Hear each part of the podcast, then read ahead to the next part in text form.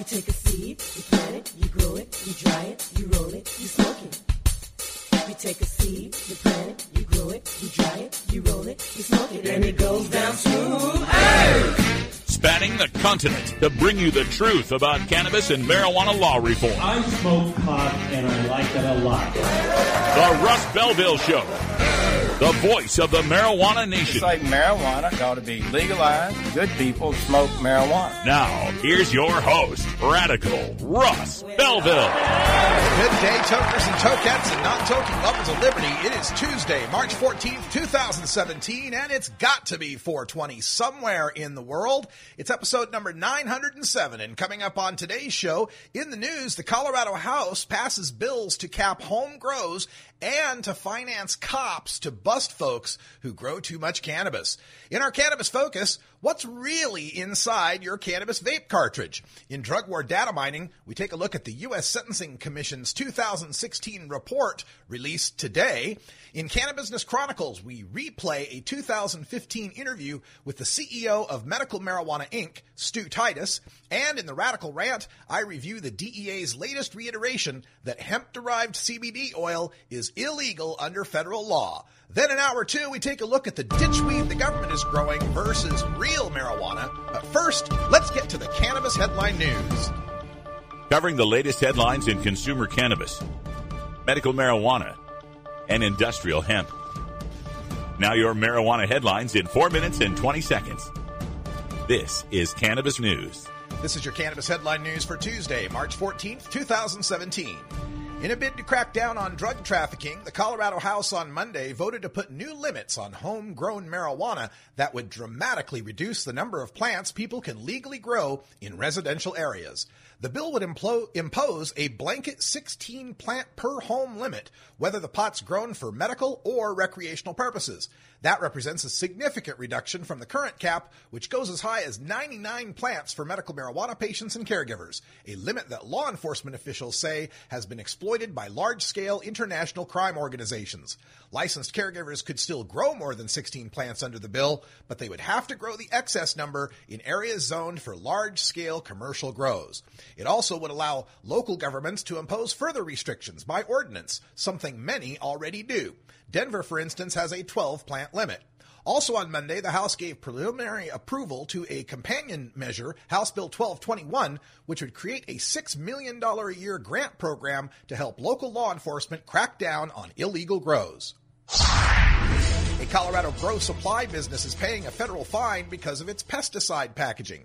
Grow Depot, a hydroponics and indoor gardening store in Northglenn, was cited and fined by the U.S. Environmental Protection Agency for allegedly repacking and selling unlabeled pesticides, the agency announced Monday. It's the first time the EPA has penalized a Colorado grow shop for unlabeled pesticides, officials say.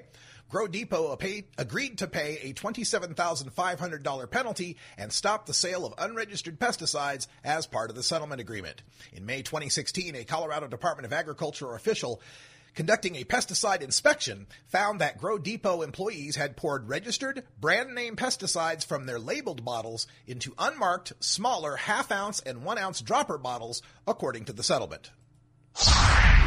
Arkansas Senate has again rejected an effort to ban smoking medical marijuana after opponents said the move undermines a voter approved initiative that legalized marijuana for people with certain ailments. The Senate voted 15 to 11 Monday against the proposal to change the constitutional amendment that voters approved in November legalizing medical marijuana to ban its smoking. The measure needs at least 24 votes to advance to the state house. The vote marks the second time the smoking ban failed before the Senate. The measure is among several restrictions lawmakers are considering to marijuana. The state is set to begin accepting applications for dispensaries in July under the amendment. A motion to allow the bill to come back again later failed on an 11 to 0 vote. Marijuana advocates spent millions of dollars to put a legal marijuana law in place in Massachusetts last year and indicated Monday they are willing to spend more to protect the law approved by almost 1.8 million voters. Beacon Hill leaders have made clear they intend to change the law, parts of which took effect in December, the rest delayed six months by the House, Senate, and Governor, and the committee in charge of making alterations to it is scheduled to hold its first hearing Monday. Jim Borghesani, the communications director for the successful Yes on 4 campaign, who now works with the Marijuana Policy Project, said the advocacy group is prepared to spend money in Massachusetts to make the case that legislative changes violate the voter approved law. Changes being considered by the legislature include increasing the marijuana tax rate, reducing the adult home grow allowance, capping the number of marijuana licenses, and setting an upper THC potency limit. Marc and Jodie Emery have been ordered to cease operating their cannabis culture dispensary business after they were arrested Wednesday at Pearson Airport while on their way to catch a flight to Barcelona. Jodie Emery said Saturday in a phone call from Toronto. The following day, police in Toronto, Hamilton, Ontario, and Vancouver executed 11 search warrants. They were released on bail Friday afternoon with conditions that require Marc and Jodie to stay and live in Ontario, though Jodie may visit their home in Vancouver with city and court permission, she said. They have been banned from entering any cannabis culture location or office, including the BC Marijuana Party and Cannabis Culture magazine headquarters in Vancouver, British Columbia, and Marc Emery can't speak with staff or deal with business operations in any way, according to Jodie Emery. This has been your Cannabis Headline News for Tuesday, March 14th, 2017. I'm Russ Belville.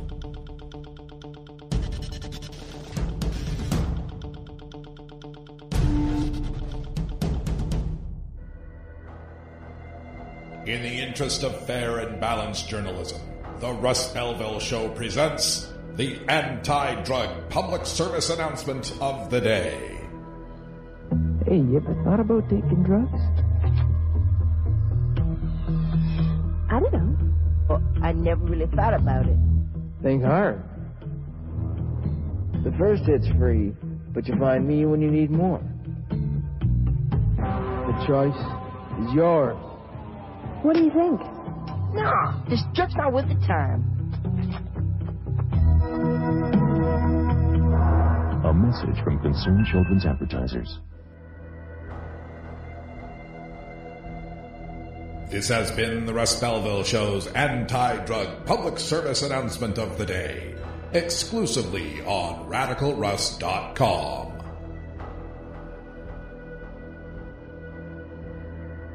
You know Herb Thrasher from the Herb Thrasher Flower Hour. Now get ready for Herb Age Designs for the proud cannabis consumer. Herb Age Designs, lifestyle gear for the 420 friendly. Herb Age Designs, we've got frisbee golf discs and durable hemp gear. Herb Age Designs, we've got shot glasses, drinking glasses, coffee mugs, and beer cozies. Check us out on Facebook and online at herbagedesigns.com and follow Herb Age and Herb Thrasher on Twitter. This is the Russ Belville Show, annoying Kevin Sabet since 2012. Tokers, there's no good reason to get your dog stoned. While it might not harm them physically, imagine being a dog who already begs for treats all day, and then imagine that dog having the munchies. Not cool. The world of cannabis is evolving at a frenetic pace. The Russ Belville Show gets behind the headlines to take a deeper look at breaking news in our Cannabis Focus. Today in the Cannabis Focus, we're taking a look at what's inside your vape cartridge. There's a great story up on merryjane.com. That's M E R R Y, Jane.com, entitled What's Really Inside Your Cannabis Vape Cartridge. And this is something that's uh, very interesting as I read through the uh, article. One of the things they found is that the sale of these vape cartridges has really become a big market share for the distributors of cannabis all throughout the legal states. In California, the delivery service Eaze has found that in one year, they saw a 400% increase uh, in their sales of vape cartridges. They were just 6% of total sales back when they began in 2015, and that rose to 24% of their total sales last year. So, um, and I am trying to adjust the volume. I know people are complaining here. If I take this off, though, we start to get a lot of uh, clipping. So uh, I will try to keep that from clipping. But there, let's see if that helps the volume issue people are talking about a little bit. Uh, we don't want to be too loud here on the live show, but there we go. Let's see if that helps. All right, where was I? Um, oh, yes. Uh, so when it comes to the vaporizer cartridges, one of the things that we have to worry about is that the cannabis oils that are placed in these cartridges aren't as viscous as the, the nicotine uh, formulations that they make for vaporizer pens. So they have an additive in these uh, vape cartridges that helps to uh, reduce the viscosity and allow it to create nice white puffs of uh, vapor. So the typical sorts of uh, uh, additives that they're putting in here can include things like polyethylene glycol. Uh, this may be abbreviated as PEG, polyethylene glycol. And polyethylene glycol can be conam- contaminated with ethylene oxide, which, according to the Merry Jane article, says the International Agency for Research on Cancer classifies as a carcinogen. It can also harm the nervous system and is classified as a developmental toxicant by the California Environmental Protection Agency. So polyethylene glycol is one. Another possible uh, item in the uh, cannabis vape cartridges can be propylene glycol, PG, rather than PEG. Now, this is a common household solvent that's also used in deodorant sticks, hand sanitizers, cigar humidors, and smoke machines. In adverse reactions, Merry Jane writes, a consumer can experience sore throat, muscle pain, or strong smelling urine. So those are both a, a problem. And either of these glycols is kind of a problem. So there is a company called Puffco. They're a load your own vaporizer company, and they spoke to the CEO, Roger Volodarsky. And Volodarsky says, quote, instead of using propylene glycol, there was a shift to start using terpenes. Uh, but the problem with terpenes included in cartridges is that few companies get them from cannabis. The rest are just buying terpenes that you get off Amazon as a cleaning solution, like the citrine, citrus terpene solvent D-limonene. End quote. So that's got to be uh, problematic, getting uh, terpenes from other uh, sources. But as long as it's not the uh, glycols, I would have to say that's at least some bit of improvement. Uh, the other consideration that we have is the actual elements that are burning inside of these uh, uh, vape cartridges. The uh, Doug Hitman from Hitman Glass says, quote, there's no regulation on actual vape cartridges. They have plastic burning and other shit outside the hash that's inside them. The cartridges themselves can be hazardous, end quote. And according to uh, Hitman, at the Happy Place Festival that he runs, uh, this is a New Year's festival they do, he says that 80% of the vape pens tested for pesticides failed. And the reason why, he says, is quote, to make a vape cartridge, you use a much lower grade hash oil. You would take the bottom of the barrel shit and put it in the vape pens because there's a misconception that vapes clean up bad material. He calls what they use in these crude oil and quote, it's the shit that people wouldn't sell as hash oil by itself, end quote. And uh, this is problematic, of course. This is uh, the idea that they're going to take the high quality stuff, and since they get more profit off that, selling it as a direct oil or selling it as a shatter or whatever else they want to make from it, that's where they're going to send the good stuff. And then all the bad stuff, well, let's just use that and put that in vape cartridges and try to make some money off of what we have left. Uh, so this it's very difficult to know which of these vape cartridge manufacturers are using best practices to be able to uh, produce these products. There was a recent investigation into this, and uh, NBC Los Angeles reported on it and found that they took 44 products of cannabis oil and tested them for 16 different pesticides at Steep Hill Labs in Berkeley. And the lab found out of the 44 products, 41 tested positive for pesticides at high enough quantities that certain states which regulate pesticides in cannabis products would ban them. Now, there was no failing levels in California because at the time there were no regulations. The uh, city of Berkeley has a cap on pesticides at 100 parts per billion, far stricter than the statewide regulations in Oregon or Colorado, which have multi hundred part per billion caps on individual pesticides applied to cannabis.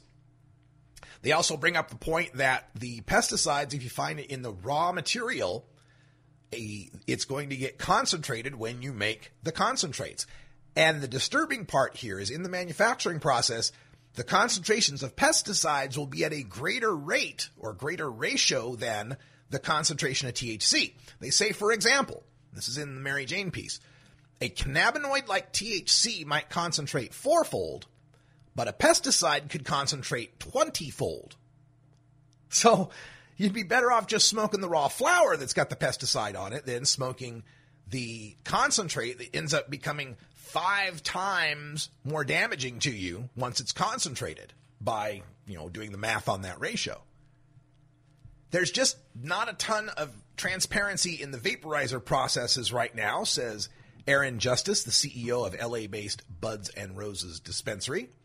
Now, there's uh, regulations that should be made in California uh, coming in 2018 to regulate this in, uh, this industry, and California is going to run into the same roadblock that we've run into here in Oregon when it comes to testing on pesticides. And I'm kind of, you know, there's there's a lot of room in this for people to understand uh, or, or to to recognize there's a there's a there's a big variance here that we need to recognize when we discuss this issue. Because on the one hand, nobody wants to have to take into their body harmful substances that could be deleterious to their health, especially when we're talking about the medical cannabis side of things and patients with compromised immune systems and so forth, those people of frail health. On the other hand, ever since marijuana has been cultivated, bought, and sold on the underground market, we consumers have never known what we were getting. We've never known if what we were getting was a bag of marijuana that had pesticides sprayed on it or not. We weren't taking it to labs to test it. And yet, we smoked that marijuana. For years and decades, some of us, we've smoked that marijuana, which may or may not have pesticides on it, and probably does in many instances. So the problem that you run into, and this is what Oregon faced, is you have a consumer base that believes their product is safe already. In addition to, you know, mar- the typical marijuana is safer than alcohol uh, idea, and the idea that marijuana is a pretty benign sort of uh, substance to be ingesting. But beyond that, the idea that we've been smoking this marijuana all this time, and we never tested it for pesticides or contaminants before, and none of us died of it or had serious health problems from it. Or maybe we just don't recognize serious health problems that were linked to the pesticides in the marijuana, but that's another discussion.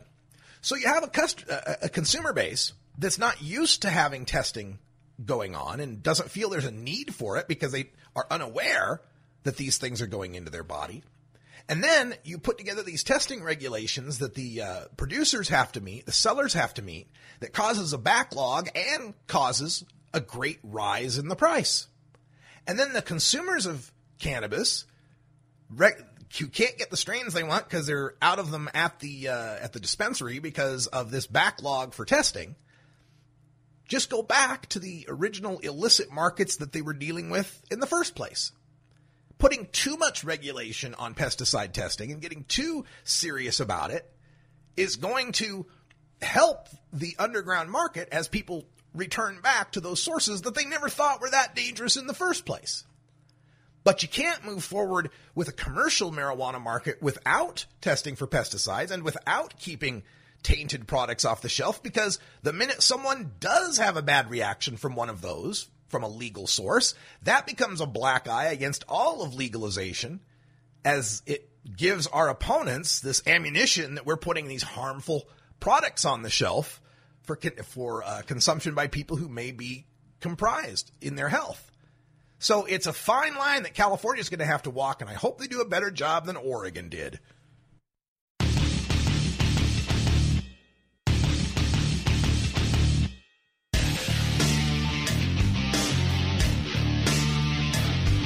Encourage y'all to check out that piece at merryjane.com. That's M-E-R-R-Y Jane.com. That's Snoop Dogg's outlet, so uh, some good information happening there. Also, want to give you a heads up coming up for hour two. We're going to be getting into more marijuana stories. And those of you who've been listening on the podcast, you may not realize that we've got a second hour, but you can only get it right now live on radicalruss.com or for one day only at my YouTube page, youtube.com slash radicalruss, because the raw file is up there, the whole two hours. before I get around to editing it down to one. So check that out, or just stay tuned on the live show and listen to our hour two.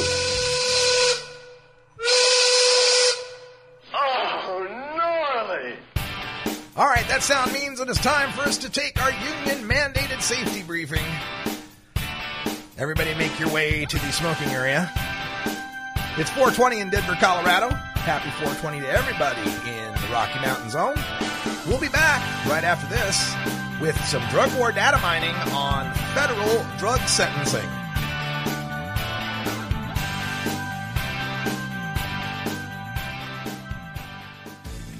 At Herbie's Cannabis Seeds, we pride ourselves on bringing you the best quality seeds from the world's most respected cannabis seed producers, all at the lowest online prices. You can find Herbie's Seeds at herbiesheadshop.com. All cannabis seeds are sold as souvenirs and as a means of preserving cannabis genetics. Herbie's Seeds in no way intends to condone, promote, or incite the use of illegal or controlled substances. We strongly urge all prospective customers to check their national laws prior to placing an order. Herbie's Seeds at herbiesheadshop.com. Proud sponsors of the Russ Belville Show and 420 Radio. You're not high. You're listening to the Russ Belville Show. Drugs are menacing our society. They're threatening our values and undercutting our institutions. They're killing our children. Okay, maybe you're high too. NORML stands for responsible adult cannabis use. If cannabis use is causing problems in your life, consider taking a break or seeking medical assistance. Consider ceasing cannabis use if you have a family history of mental illness. Don't drive or operate heavy machinery while impaired by cannabis use. Cannabis use is not without risks, even though the risks are far less than those posed by legal drugs. Promoting the end of adult cannabis prohibition is easy because we have facts, science, reason, compassion, evidence, truth, and logic on our side. It's even easier when researchers catalog it all for us. Learn how to gather the facts on marijuana use, arrests, seizures, rehabs, drug tests, and more on this edition of Drug War Data Mining.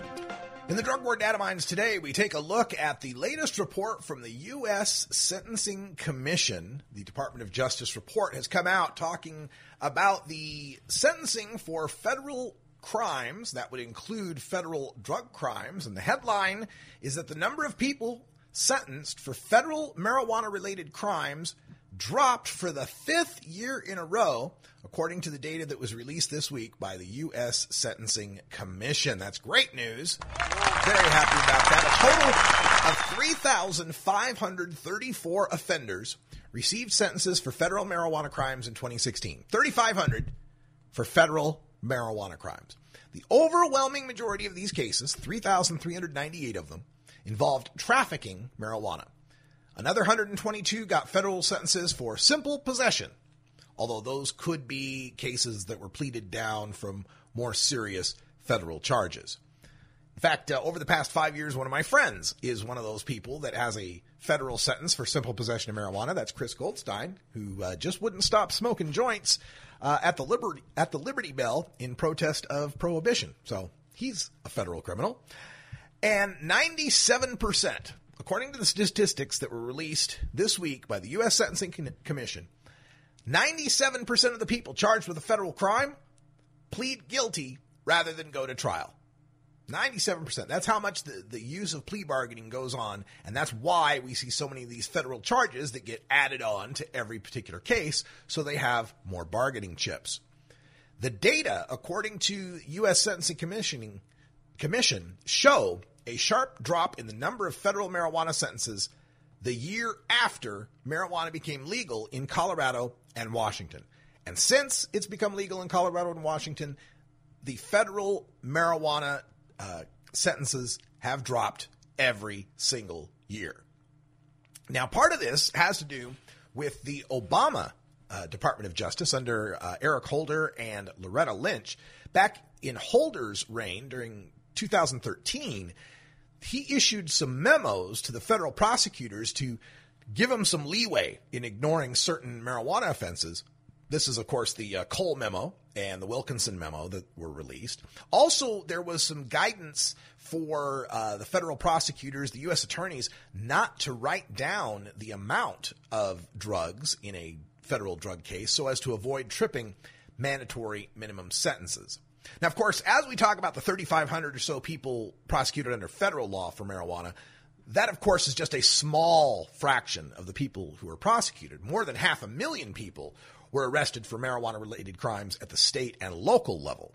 Those are numbers that have been decreasing year by year since marijuana was legalized in 2012 and further legalized in 2014. Now that four more states have joined us in legalizing marijuana, the state and local numbers for arrests should continue to decline. The federal sentences for heroin have doubled over the past 10 years. Uh, that reflects a lot of this uh, opioid epidemic that we're dealing with. Over 2,800 people were sentenced for uh, federal heroin crimes. But uh, according to the estimates here, it's a lot easier to smuggle heroin than it is to smuggle marijuana. Uh, on a per gram basis, according to Christopher Ingraham writing at the Washington Post, heroin is 26 times more valuable than marijuana. This would be based on federal stats from 2012. So yeah, it's a lot easier to smuggle a small amount of heroin that's 26 times more valuable than the same amount of marijuana. It's also harder to detect. It's uh, harder to uh, you know root out through drug dogs. It doesn't smell as strongly as marijuana does, and so forth. Also, keep in mind that these federal uh, U.S. attorneys have a lot of discretion in who they're going to charge, which cases they're going to pursue, and so forth. And all of these U.S. attorneys were just recently, well, 46 of them were recently fired by Donald J. Trump, all of the remaining holdovers from the Obama administration.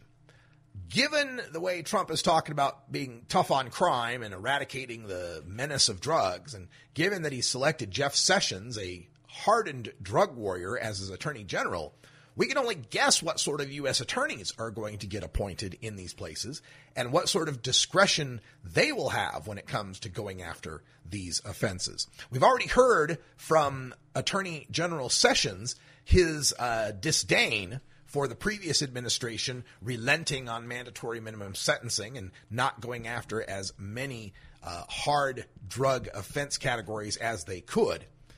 I believe that as we move forward, we're going to see an offensive from this Department of Justice at the local level by these U.S. attorneys, going after anybody they can and throwing the book at them as they do so. This would uh, fit with the whole war on drugs ethic that Jeff Sessions so embraces. He looks back at the 1980s and the Just Say No era fondly and believes that really worked to stop drugs and crime. And we've got President Trump, who's also riling up his base into fear, fearing the immigrants, fearing the Muslims, fearing the terrorists, fearing loss of their jobs. That fear can also be amplified into the fear of the unknown and fear that relaxed laws on marijuana are leading to this opioid epidemic. It's a lot to consider. The Sentencing Commission report is available. Write ups on the Washington Post right now. We're going to take a short pause, and when we come back, I've got a replay of a Cannabis Chronicles interview from 2015 with the CEO of Medical Marijuana Inc., Stu Titus. That'll lead us into the radical rant on the DEA making it perfectly clear that hemp-derived CBD oil is illegal. Right back after this.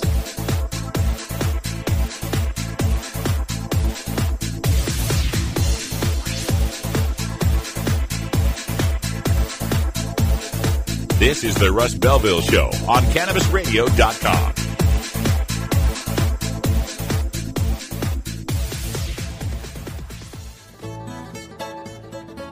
New beginner guitars and banjos are often constructed much better than ones built before your time. Why struggle? Get a new instrument or fix the old one. The trusted professionals at the Fingerboard Extension will evaluate your instrument for free. Repairs are priced for people who work for a living. Stop by the Fingerboard Extension downtown Corvallis at 120 Northwest 2nd Street today or check out its inventory on the web at fingerboardextension.com.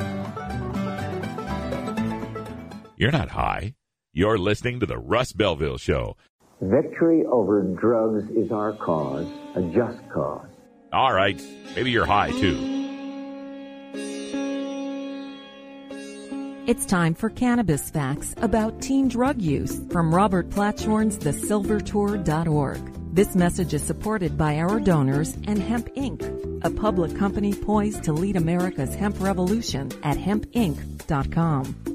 A recent survey by the U.S. Centers for Disease Control indicates that in states that have legalized medical marijuana, the rate of marijuana consumption among high school students has not increased. In fact, in legal states like Colorado, teen use has actually decreased significantly. It's simply no longer a big deal for teenagers in legal states. This was Cannabis Facts from thesilvertour.org, an educational nonprofit supported by our donors and Hemp Inc., a public company poised to lead America's hemp revolution at hempinc.com.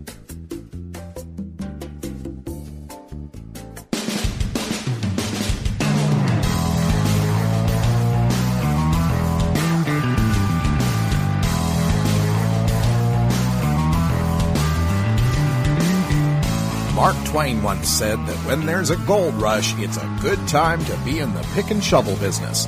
Today we look at the rapidly evolving markets in the marijuana green rush in our Canna Business Chronicles. Back in 2015, I had the opportunity to interview Stu Titus. He's the CEO of Medical Marijuana Inc., and they are one of the many companies that are producing hemp oil or CBD oil, or their products called Real Scientific Hemp Oil based on the idea that hemp oil is legal in all 50 states. We'll talk about that in the rant. Last week, I received a press release that caught my attention, telling me that there was a $100 million lawsuit filed by Medical Marijuana Inc.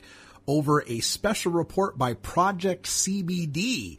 And uh, that caught my attention because, of course, I've heard of Medical Marijuana Inc. and the business they're doing, and uh, I know folks that have put together Project CBD. So I wanted to find out what's going on with that. Apparently, there has been a settlement, and joining us here to discuss it is the CEO of Medical Marijuana Inc., Stuart Titus. Stuart, welcome to the show. Everything with you? Oh, doing fantastic. I'm so glad I was able to get you on the line. And just so folks know, I've also reached out to the, the uh, people at Project CBD to get one of their representatives to speak to us. But uh, as of uh, as of Showtime, didn't get any response back. So uh, we'll just go with you, Stuart, and we'll uh, tell the story. How's that? Sounds fine to me. Okay, so uh, I need to find out what's going on with this particular lawsuit. And I think what this had to do with was a test result on a product you guys have, real scientific hemp oil known as RSHO. Can you tell us what that real scientific hemp oil is? Uh, yes, our RSHO product is a, a nutraceutical product uh, that uh, is based off of uh, the industrial hemp plant. It's a high concentration of uh, CBD uh, in the hemp oil, and it's a product that we have available for public sale. And, and in your phrasing of that, I noticed you say a nutraceutical and you reference the hemp plant rather than cannabis or marijuana. So is it the point that this is made from industrial hemp, which is, you know, subject to less regulation than Schedule One cannabis might be? Uh, yes, this is from uh, industrial hemp that we uh, grow from our overseas operations, and uh, thus it's uh, legal for importation and the sale in all 50 states. Okay, so this has been uh, the subject of some controversy, but that's not what our discussion's about. Some people, you know, think that this idea that you can get medically viable products out of industrial hemp is you know, there's still a lot of questions about that, but let's let's table that for a moment and instead talk about this controversy in this suit, which was uh, the folks at Project CBD, uh, which is a you know a lot of uh, activists uh, and and and medical marijuana people put together Project CBD and have been warning people against uh, these industrial hemp products, and specifically they had a report that they issued. Uh, and I forget the title of the report, but it was a special report that supposedly said that your uh, products were laden with toxic heavy metals. Can you walk us through what happened in this suit? Well, obviously there's still ongoing litigation, so there's uh, only so much I can comment about. Okay. Uh, but we did uh, receive a, um, a, settlement agreement from Stewart Environmental, which is a company that did some of the testing on this particular product. And uh, I think you'll find that uh, when you, you know, listen to their testimony or read their um, uh, transcript from the uh, video, that uh, the reports uh, that Project CBD was putting out were, I, I, would characterize them as blatantly false. Blatantly false, and this was based on. If I was, if I remember what I was reading from the uh, the settlement and the suit, uh, what I what I saw that was emailed to me, had to do with the fact that, that what was reported by this Stewart Environmental Lab was preliminary or a draft of some sort that then got taken by Project CBD and, and, and blasted as if it were the fact. Is is am I close there? Well, there's uh, what's called a preliminary report. Apparently, I'm not as familiar with uh, analytical laboratory analysis, but uh, uh as the uh, uh, environmental Stewart Environmental Company has said, they uh, did an initial test, uh, which basically is supposed to show a significant amount of heavy metals because they do introduce heavy metal into that test. And then they do a second um, test, which they then remove all the heavy metal toxins and search for extracts uh, that uh, still may be remaining. Uh, again, I'm not as uh, familiar with this. It's a fairly detailed analysis. However, the preliminary report, where they introduced all these heavy metals uh, was actually then produced and somehow got into the hands of Project CBD. Um, I believe the company uh, came back uh, very shortly thereafter and said, This is a preliminary report. We'll have a final report for you in very short order. The final report came back and showed that the sample was free and clear of uh, toxins and the heavy metals. However, uh, Project CBD is, uh, well, you know, facts will come out, but uh, unfortunately, it, it, just seems they have uh, uh you know, uh, made their comments based on a very preliminary and totally incorrect report.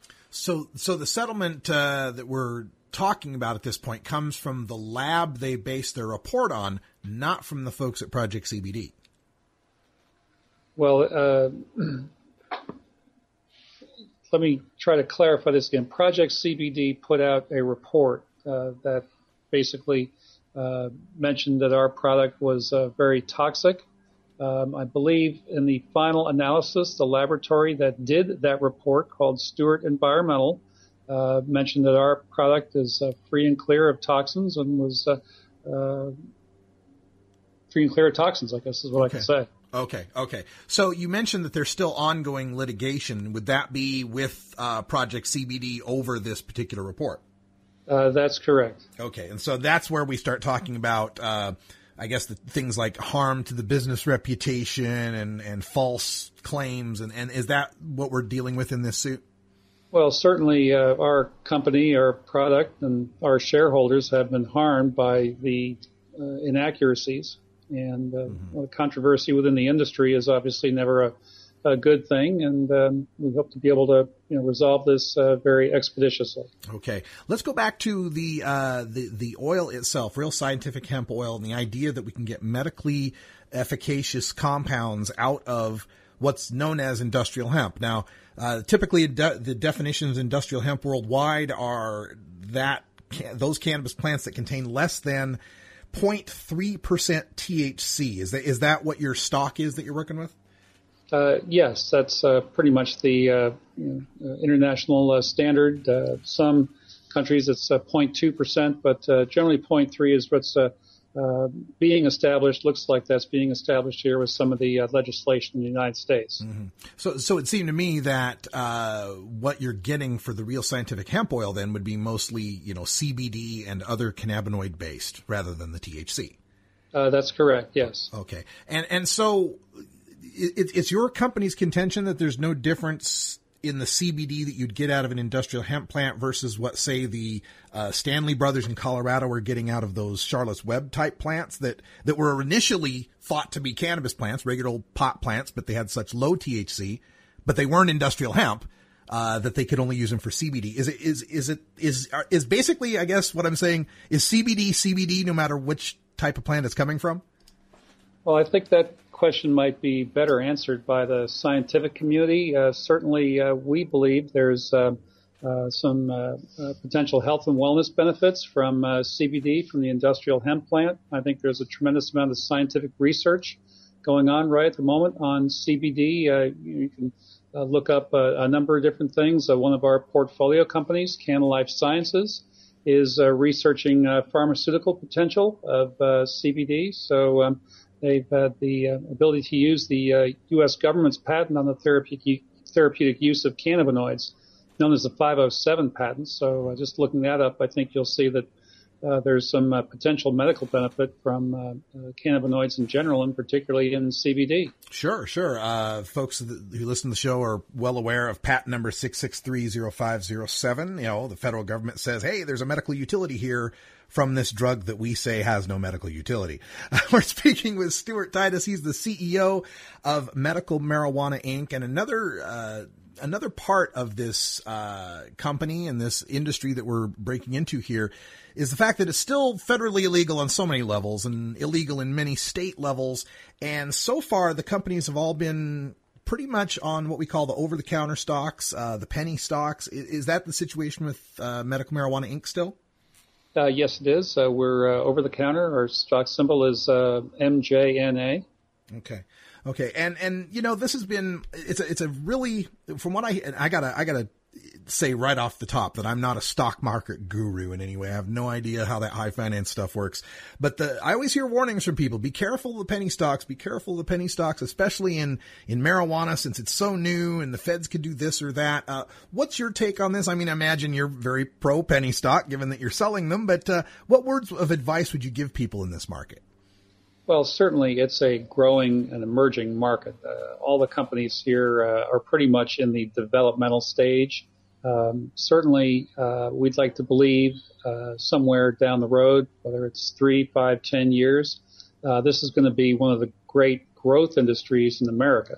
Uh, I think there are several companies that have the potential to be the next Apple computer or Google or what have you and uh, it's just a question of uh, uh, companies being able to put forth a good business plan, being able to follow it, and then um, have the uh, good fortune to have perhaps uh, some uh, legislation and all come along positively forth. the nice thing about our operation is that we really don't necessarily depend on legalization of marijuana. We have a, a wonderful product that's hemp based and it's presently able to be sold in all 50 U.S. states. Okay, and are you currently selling this RSHO in all 50 states? Uh, it's available uh, for consumers in all 50 states. Wow. Okay, so uh, I guess you can look for that from Medical Marijuana Inc. And you're not getting pushback from any states? Anyone's threatening anything under Controlled Substances Act here? Uh, no, we're not. Hmm. Wow. All right. Uh, we'll have to take, take, another look at this stuff, folks. Uh, Medical Marijuana Inc. is the company. Stuart Titus is the CEO. We're speaking to him about the uh, recent suit that's going on. And we'll also have another representative joining us tomorrow at 3.30. We'll talk a little bit more about this situation. But before I let you go, Stuart, uh, could you give folks some contact information for the company if they're interested in uh, talking to you guys, learning more, or investing? How can they do that? Oh, certainly. Our uh, website is uh, www.medicalmarijuanainc.com. Our uh, trading ticker symbol is MJNA. Uh, that's Mary Jane Needs Another. and our um, investor relations number is 888 OTC MJNA. All right. Stuart, thank you so much for joining us here on the Russ Belville Show, and uh, we'll keep our eye on what's happening with Medical Marijuana Inc. Appreciate it. Appreciate it, Russ. Thank you for having us on. So that was my 2015 interview with Stuart Titus from Medical Marijuana Inc. And coming up next in the Radical Rant, we're going to get deep into the subject of hemp derived CBD. There was a new clarification from the DEA today about these, this very subject that makes it even more clear this stuff's illegal, folks. We're back right after this.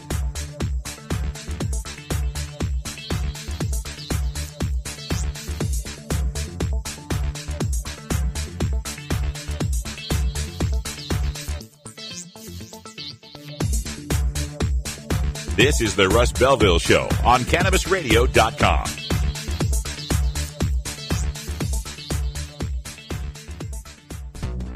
When you are starting up a medical cannabis business, you want a fired up lawyer who understands the needs of cannabis consumers. The law office of Lauren Vazquez is your fired up lawyer for the cannabis industry. Visit her website, fireduplawyer.com, or call 1 855 MMJ Laws for more information. That's 855 665 5297 for Lauren Vazquez, your fired up lawyer, or email fireduplawyer at gmail.com. You're not high. You're listening to the Russ Belville Show. What's to keep somebody from getting all potted up on weed and then getting behind the wheel? Okay, maybe you're high too.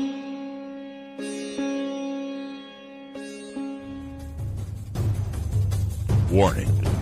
Hits taken on this show are larger than they appear. Do not try this at home. These people are professionals. or at least they pay me to say that. Dude, dude, dude, dude, dude, dude, dude, Dude.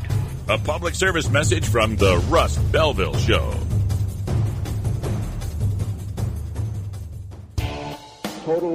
Against public enemy number one. Ten federal criminal penalties for up to one ounce of marijuana. Marijuana is probably the most dangerous drug.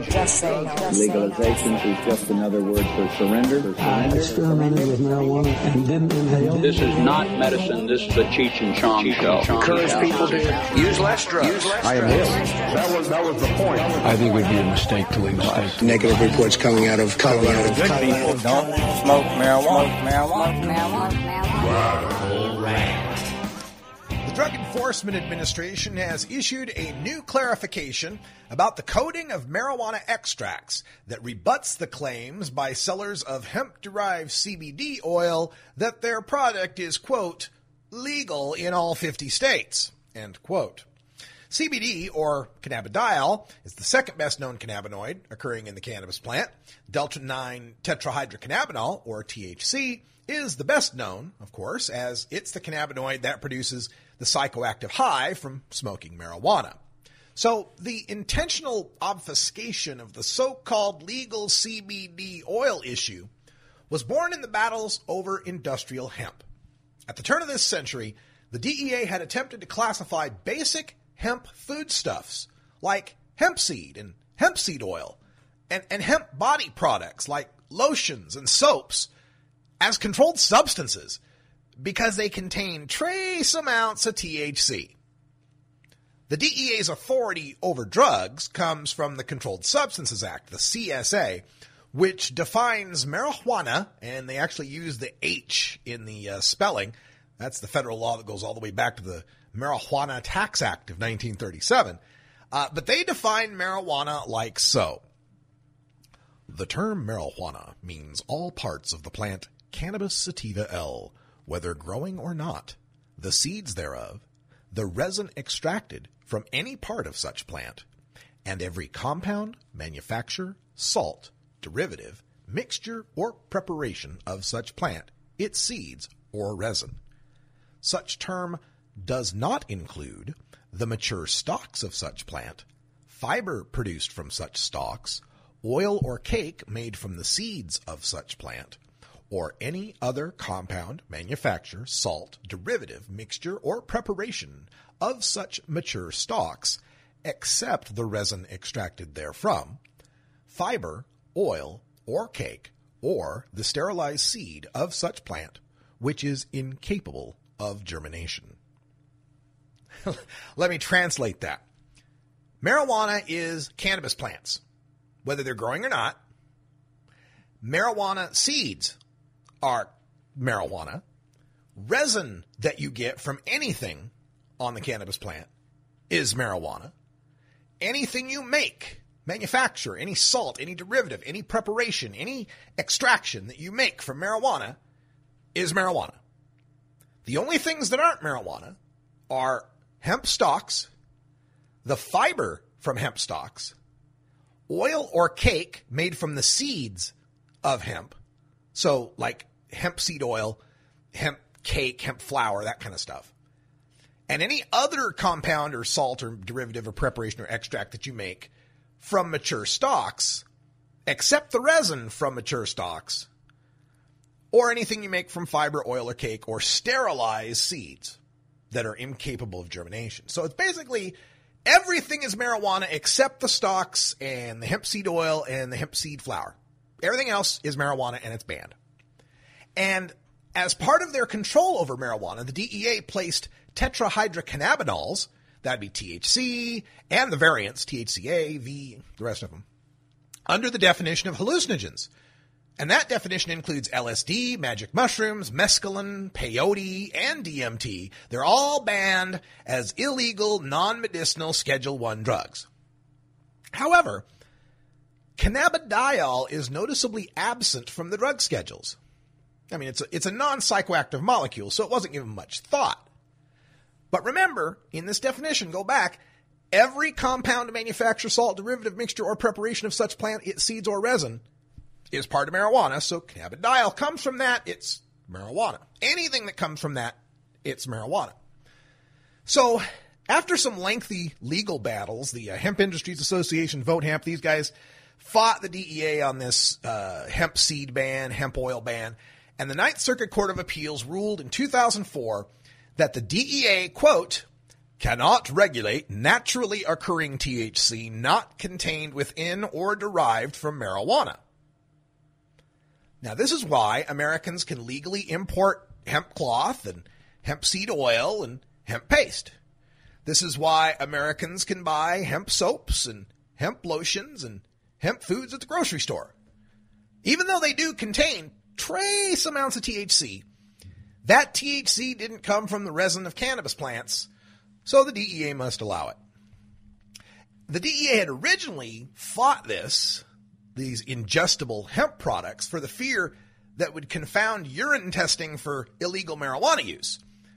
Hemp products, however, are made from cannabis plants testing at below 0.3% THC. They contain only minute amounts of THC, so low it's impossible to eat enough to fail a drug test. Well, all of this came to a head and, and developed through the rise of medicinal CBD, medicinal cannabidiol. In this decade, Americans began to rediscover the medicinal benefits of CBD. Parents of autistic and epileptic children in the medical marijuana state started finding out that administering cannabis oil high in CBD to their kids had remarkable benefits.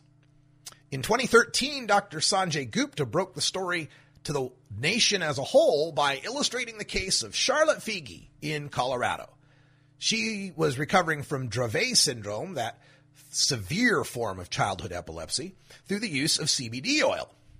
And Dr. Gupta emphasized to his audience that CBD doesn't cause little Charlotte to experience a high. Well, now that CBD had emerged as a non psychoactive miracle cure for sick children, there arose a huge demand across the country. In 2014, Utah passed a law that began a tidal wave of similar laws across 16 states in the Midwest and South, allowing for the use of non psychoactive CBD oil for kids with seizure disorders. The problem with most of these laws is that they only provide safe harbor for someone who's acquired the CBD oil from out of state. Thus, parents in, say, Georgia had to drive to Colorado to get the CBD oil, usually illegally because they wouldn't have time and money to relocate long enough to become residents to qualify for medical marijuana cards. And then they would have to break state and federal law by trafficking it back to Georgia. Some of these parents just moved to Colorado instead, leaving behind their families, their friends, their hometowns, their careers, just to help heal their sick kid. Now, also in 2014, Congress had passed the Farm Bill, which explicitly defined industrial hemp as any cannabis plant with, quote, a delta 9 tetrahydrocannabinol concentration of not more than 0.3%. End quote. So states with industrial hemp laws could go forward with their programs while states that ban hemp could still ban hemp. So this was the perfect storm that all led to entrepreneurs exploiting what they believed were big loopholes in federal laws that allowed them to produce and sell CBD oil legally in all 50 states. They started selling what they called hemp derived CBD products. They argued that if the DEA cannot regulate naturally occurring THC in stalks and seeds, then they cannot regulate naturally occurring CBD in stalks and seeds either. Then, in December of last year, the DEA published a new rule creating a tracking code for marijuana extracts. Now, many media outlets reported this as the DEA making hemp derived CBD illegal, but cannabis law experts pointed out it's always been illegal and that the new code merely allows the DEA to better track different illegal marijuana products. Well, today, in this latest clarification, the DEA agrees with those experts, stating that, quote, the new drug code is a subset of what has always been included in the Controlled Substance Act definition of marijuana. End quote.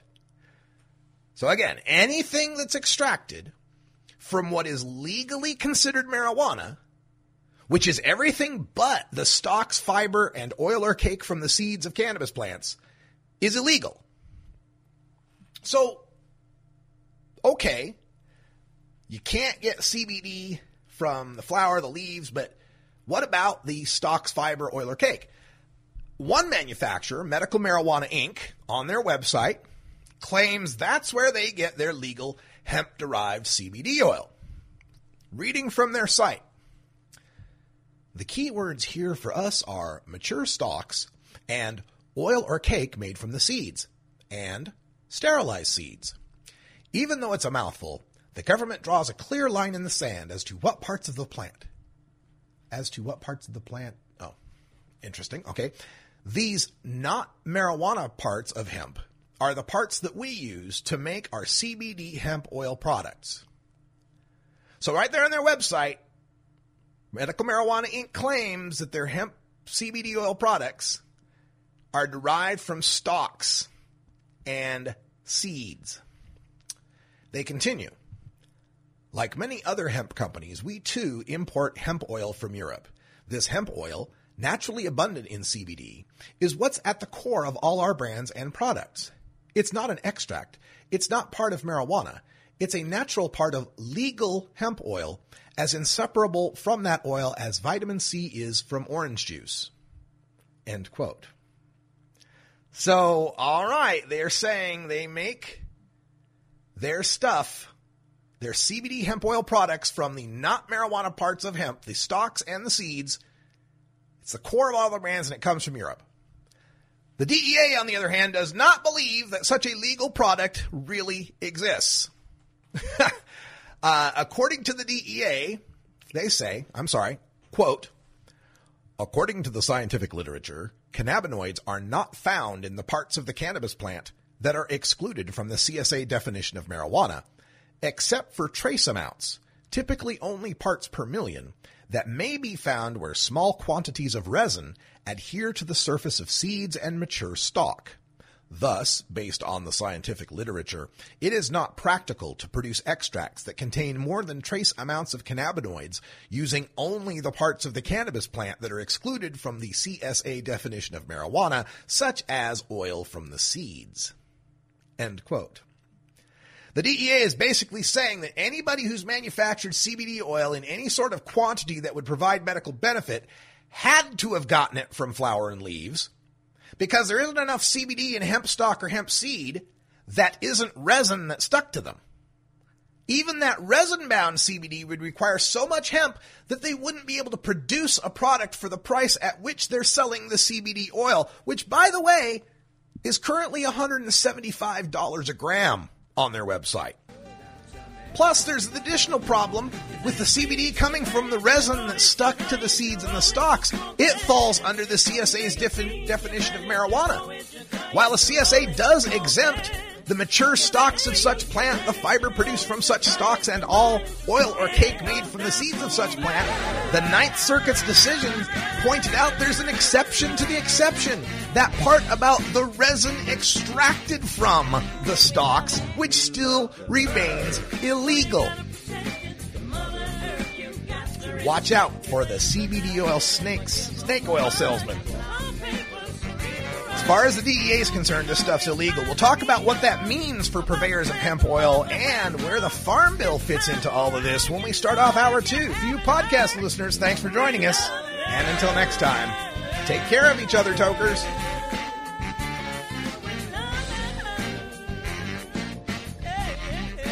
This is the Russ Belville Show. The Russ Belville Show is blogging and podcasting daily at radicalruss.com. You take a seed, you plant it, you grow it, you you